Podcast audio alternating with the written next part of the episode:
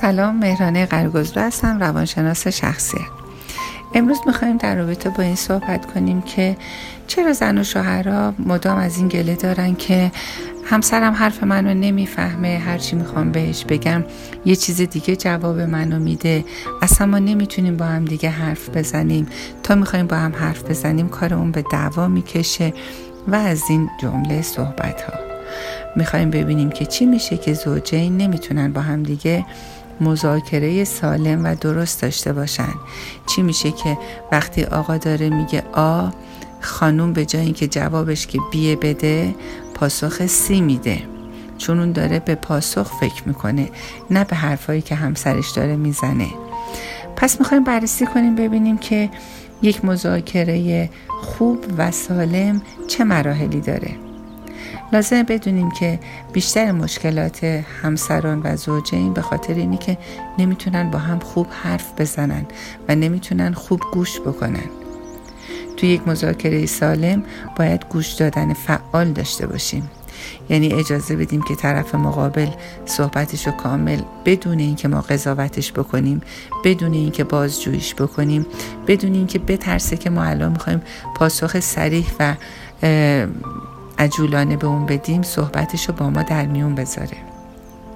توی گوش دادن فعال باید باهاش همدلی داشته باشیم تا بتونیم یک مذاکره سالم و مناسب داشته باشیم. مذاکره چند تا مرحله داره؟ اولی مرحلهش گفتگوه. یعنی زن و شوهر زوجین باید به بررسی اون تعارض یا اون مشکلی که به وجود اومده بپردازن و نه همه گذشته و همه مسائل دیگر رو به میون بکشن. فقط همون مشکلی که الان به وجود اومده. توی مذاکره سالم مرحله بعدی کاوشه یعنی زوجین باید به دنبال علایق و ارزش های مشترکشون باشن و پیدا کنن که تو چه موضوعاتی تو چه نیازهایی با همدیگه مشترک هستن. مرحله بعد شناساییه یعنی هر یک از زوجین راه حل های خودشون رو پیشنهاد بدن. راه حل های ایدئالی که می‌تونه این مشکل رو حل بکنه به شکل یک فهرست پیشنهاد بدن.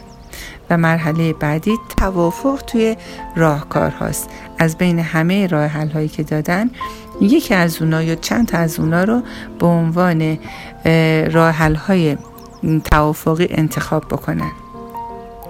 بعد باید تصمیم بگیرن. یعنی دو طرف باید تصمیمی که می‌گیرن برای همدیگه قابل قبول باشه. هر کدوم به نیازهای طرف مقابل توجه بکنن. و اون تصمیم نهایی تصمیمی باید باشه که هر دو نفر اونو قبول داشته باشن. نکته مهم اینجا اینه که در این مسیر ممکنه گاهن دو نفر یکم توی توافق با هم به مشکل بخورن و احساس بکنن که مذاکره یا گفتگوشون داره به بیراه کشیده میشه. اینجا نقطه توقفه. باید با هم توافق داشته باشن که اینجا دیگه مذاکره رو ادامه ندن. جایی که قرار بحث پیش بیاد و دیگه مسیر اصلی مذاکره به بیراه کشیده بشه با هم توافق کنن. الان با هم صحبت نمی کنیم یک ساعت میریم. هر کدوم بدون اینکه با هم حرف بزنیم به کار خودمون می‌پردازیم و سر یک ساعت برمیگردیم و ادامه میدیم.